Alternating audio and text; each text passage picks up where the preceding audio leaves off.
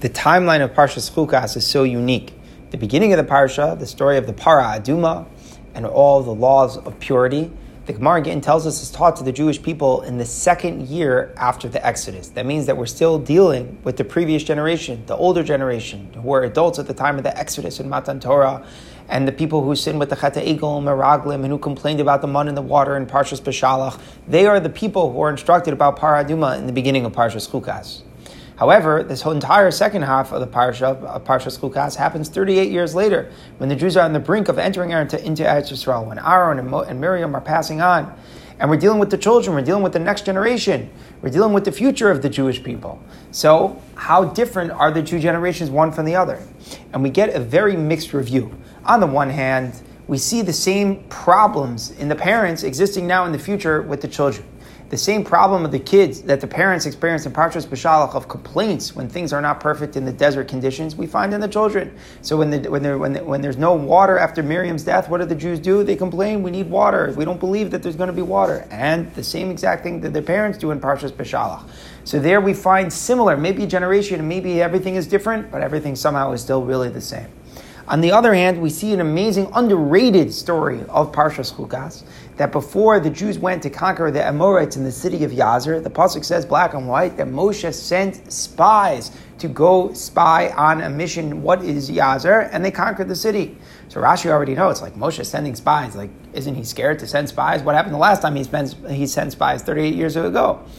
But Rashi says that the children said, We are not going to make the same mistake of our parents. And instead of that being famous last words, they were actually tremendously successful. And they had more amuna than their parents had in Moshe Rabbeinu's power that they were going to be able to conquer it with tefillah. And they did, and it was a very successful mission. So we see that the new generation had learned from the mistakes of their parents, and they have an entirely new approach, an entirely new vision towards conquering and what Meraglim are, and they're able to succeed where their parents had failed. So if you put these two points together, it's really a most telling lesson about the idea of the transition from generation to generation. On the one hand, it's important to know, to understand that we're not necessarily going to be that different than our parents. And there are certain problems that just exist in the world that we aren't necessarily going to be able to solve and be different just because we're in a new generation. And even though we're given new opportunity and we look different and we sound different and we may be in a different place, but we're not that different from, from that which existed before us. And if we think we are, then we're only doomed for failure.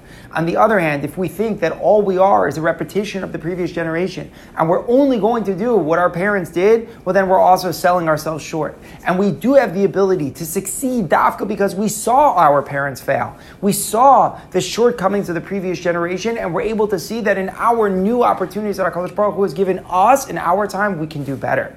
And here, that that's exactly what the children did. They weren't paralyzed from sending spies. They didn't say, oh, that's the one thing we know we're not supposed to do. Our parents failed. That's what we're not, we're not going to do. They took the lesson. They saw where their parents had come short, and they said, we can fix that. We can do better.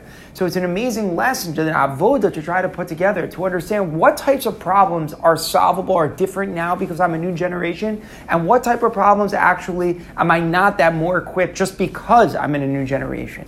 And every generation suffers through that. We try to understand are we different from the generation before us or are we not? And it's really a struggle of identity. To understand oneself is to try to separate oneself from the previous generation. To understand how and in what way am I different from my parents, and in what way am I really that much connected that I'm not going to be that different. To understand our limitation and at the same time to understand our potential. To live with both points together. That's the story of Parshas Chukas. Seeing a new generation have the same issues as their parents, and yet seeing a new generation specifically thrive in a place where their parents had failed.